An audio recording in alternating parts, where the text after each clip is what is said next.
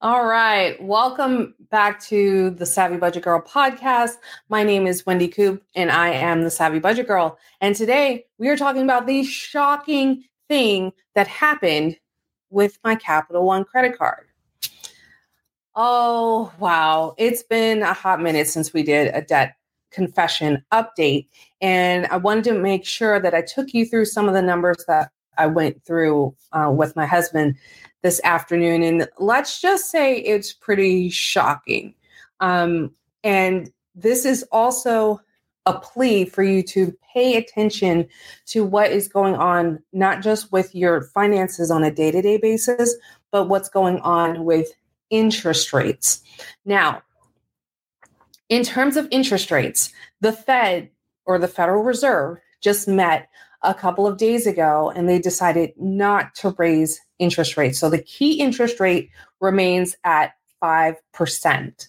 What that means is is that they the Fed thinks that inflation is cooling off enough that they don't have to raise interest rates to cause you to pay more money when you borrow money.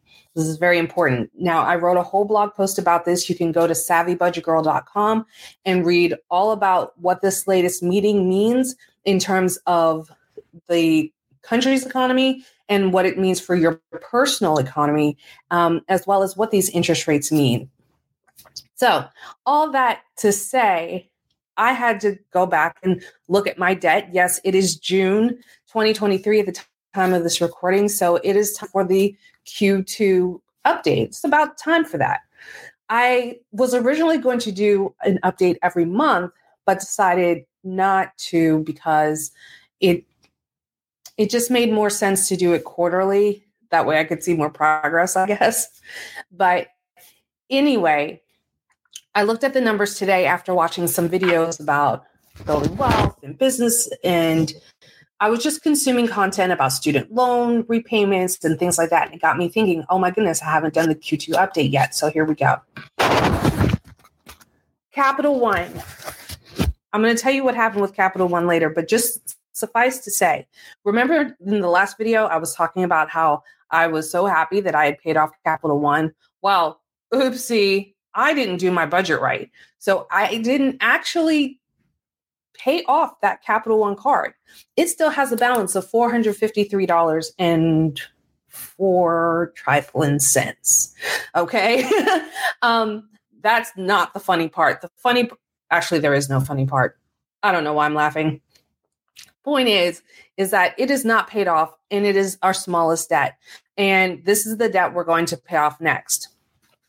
Uh, if you've seen uh, the videos on this uh, channel before or listened to it in the podcast you know that there are a few outstanding loans that have gone not into collections but they're old loans so they are no longer are no longer being charged interest but i do plan on paying them off. So they have various balances we all know about the whole controversy with my ring and the Zales credit card.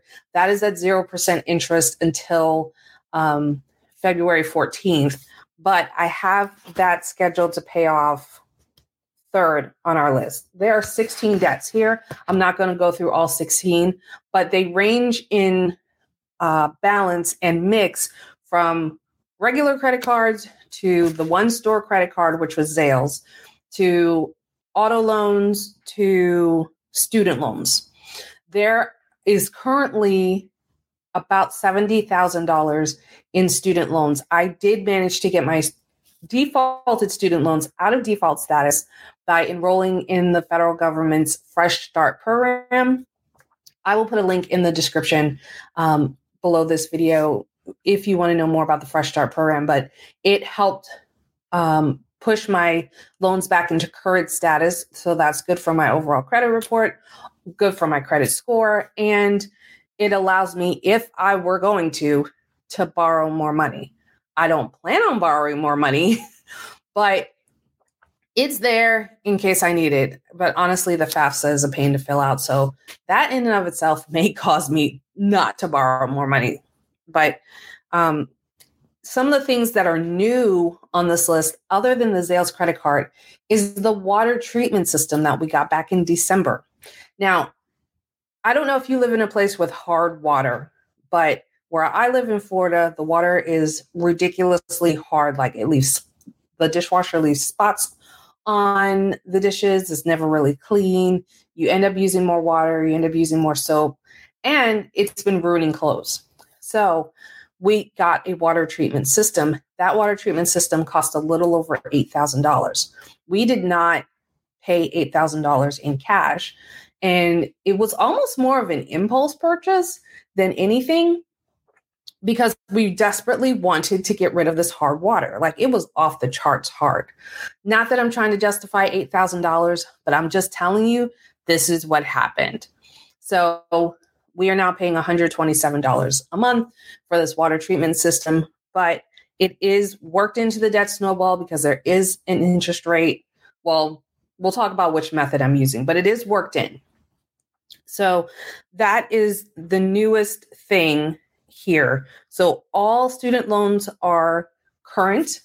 Um, and if you have student loans, I'm going to make a video later on this week about what to do for your budget in order to restart the payments of your current student mm-hmm. loans if that is the case for you. I know many of you who watch this channel and listen to this podcast do not have student loans, but for those of us who do, we need to be able to successfully reintegrate those payments back into the budget after three years of, of payment pause.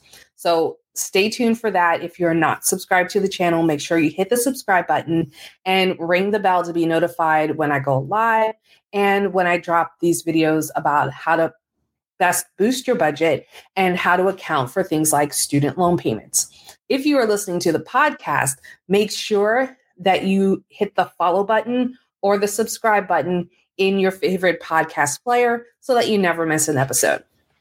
All right, commercial over. So, all that to say, Wendy, you've got 16 debts on your list. Yes, I do. What is the total debt balance for Q2? Are you ready? The total debt balance is $174,334 and 14 trifling cents. Yeah. Of which 69,000 is student loans.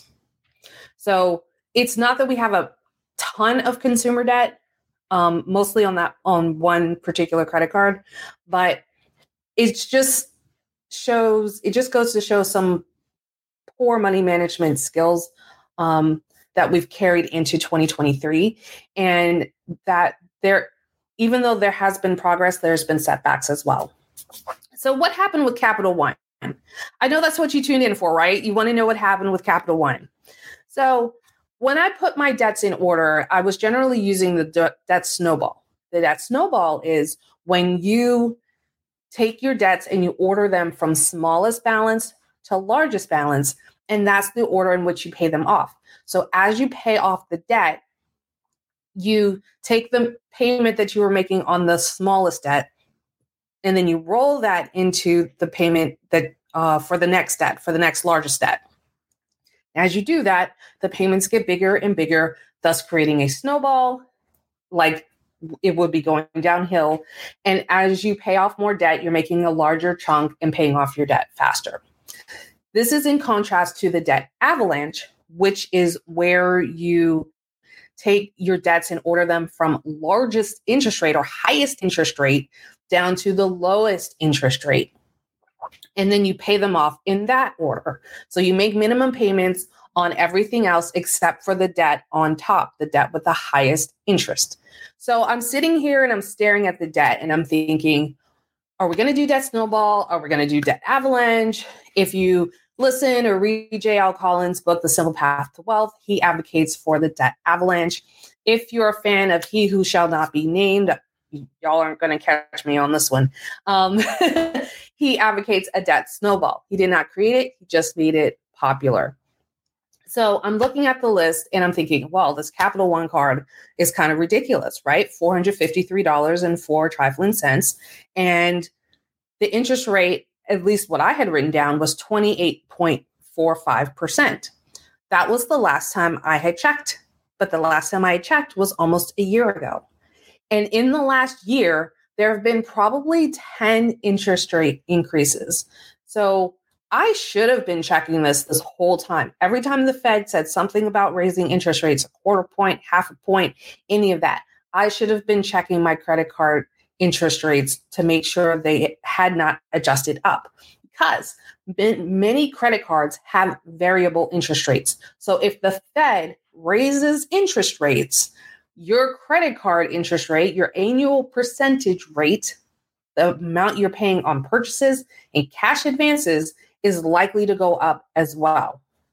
As opposed to when you take out um, a personal loan, and that may only have a fixed rate. So I have a personal loan where that fixed rate is 11.25%. So, regardless of what the Fed does with interest rates, that loan rate, that APR stays at 11.25%. So, what does that all mean? Wendy, what happened when you checked Capital One? Oh, I got a shock, you guys. A shock.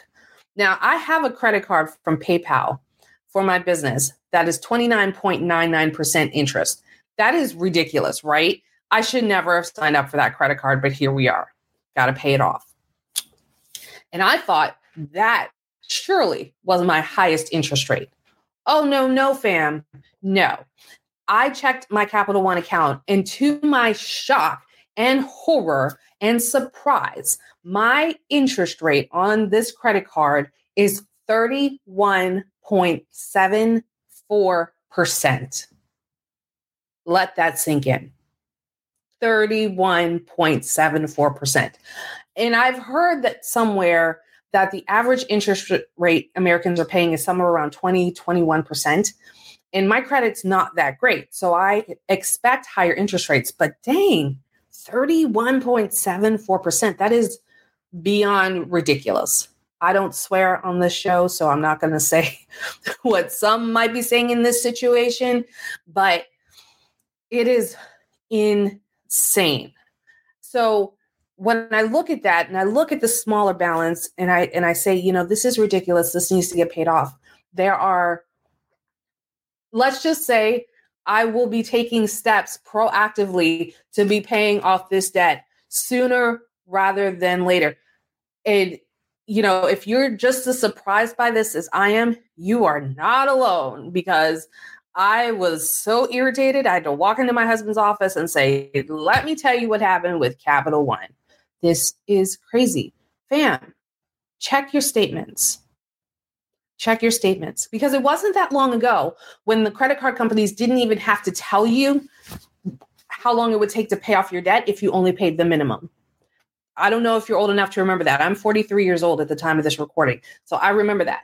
You would get your statement in the mail, you pay your minimum payment, but you didn't know how long it would take to pay off said card if all you made was the minimum payment. Now, by law, they have to tell you that, but they didn't used to have to tell you that. So we are in the land of rising interest rates. We are in the land of out of control spending as people are trying to make up for inflation and keep their budgets intact and oh, by the way, student loan payments are resuming in a couple of months. And oh, by the way, it just costs more to live, period. So I feel for you, fam. It, whether you are low income, middle income, high income, it doesn't matter. I tell you, it doesn't matter because there almost half the people who make six figures are living paycheck to paycheck. So something is fundamentally broken with what we are doing with our money. I don't know if it's an issue of education or literacy or whatever, but what I can tell you is is that by taking an honest look and seeing where you are financially today, that will inform you uh, of what you need to do in the future. So you can't begin to make a plan if you don't know where you are, if you don't know where you want to go. And it starts with a budget. Yes, the B word, that crazy word. It starts with a budget. Call it a spending plan if you want. The point is is that you need to be the boss of the money, not the money being the boss of you, right? You need to take time and plan and see where your money is going, see where it's being spent. Are you spending too much time eating out? Well, not time, but are you spending too much money eating out? Are you not preparing meals at home? Are you letting food go to waste at home because we just haven't planned? I know in my household, eating out is a big thing because there are just two of us. And sometimes we just don't want to make food. That's us being lazy. I'm not going to pull punches. That's just us being lazy. But the point is, is that that's an area of concern for our budget. For you, it might not be eating out. It may be tech purchases. It may be streaming services. It may be something else that you can cut back on. And then at the same time that you're cutting back on things, find ways to boost your income so that you have more money to pad your budget, to make those student loan payments, to pay off those credit cards with the ridiculous interest rates. Okay. So make sure you see those um, things on paper, whether you use a paper, I don't know if you can see this, um, a paper planner like I have in my Etsy shop, or if you use a digital planner, if you use an app, it doesn't matter. Use something. Use Google Sheets, use Microsoft Excel, um, use something, something that will work for you. There's no one right way to do this. The one right way is to do it. Okay. If you need help, drop a question in the chat or the comments of the YouTube video. If you are listening to the podcast, then you can actually contact me on Instagram at Savvy Budget Girl and leave your questions there. I use these questions not just to make content, but to understand where you guys are and what you need and how I can best help you. So, with that, guys, this Capital One thing was ridiculous 31.71% interest rate. So, if you want to know how to better um, how shall we say this? How to how to manage your budget or how to create a budget. I wrote a book called budgeting for women. It is available on amazon. The link is in the description of the youtube video and in the show notes of the podcast. So definitely check that book out. Um, it's a short book. There's just five steps to budgeting five simple steps. May not be easy but they are simple. And you can get started on your budgeting journey. Can you read it if you're a man? Absolutely. But it's called budgeting for women. So don't forget to check that out. The other thing i want to let you know before we go is that if you've seen channels like caleb hammer who does financial audits I want to help you in a similar way, not to embarrass you and not to bully you. That is not what this is all about. But if you want a free look at your budget and advice from a money coach, that's me, and you are okay with doing that on YouTube, then there is a link in the in the show notes and in the description for you to book a call with me so that we can get that done for you. Because it doesn't matter how many videos I make with the free content if you don't know how this applies to you in your budget.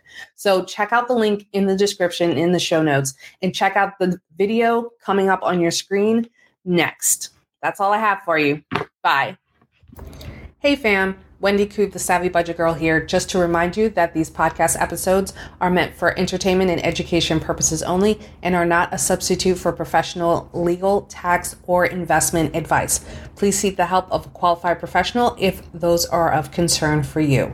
Thank you very much for tuning into the show, and I will see you in the next episode.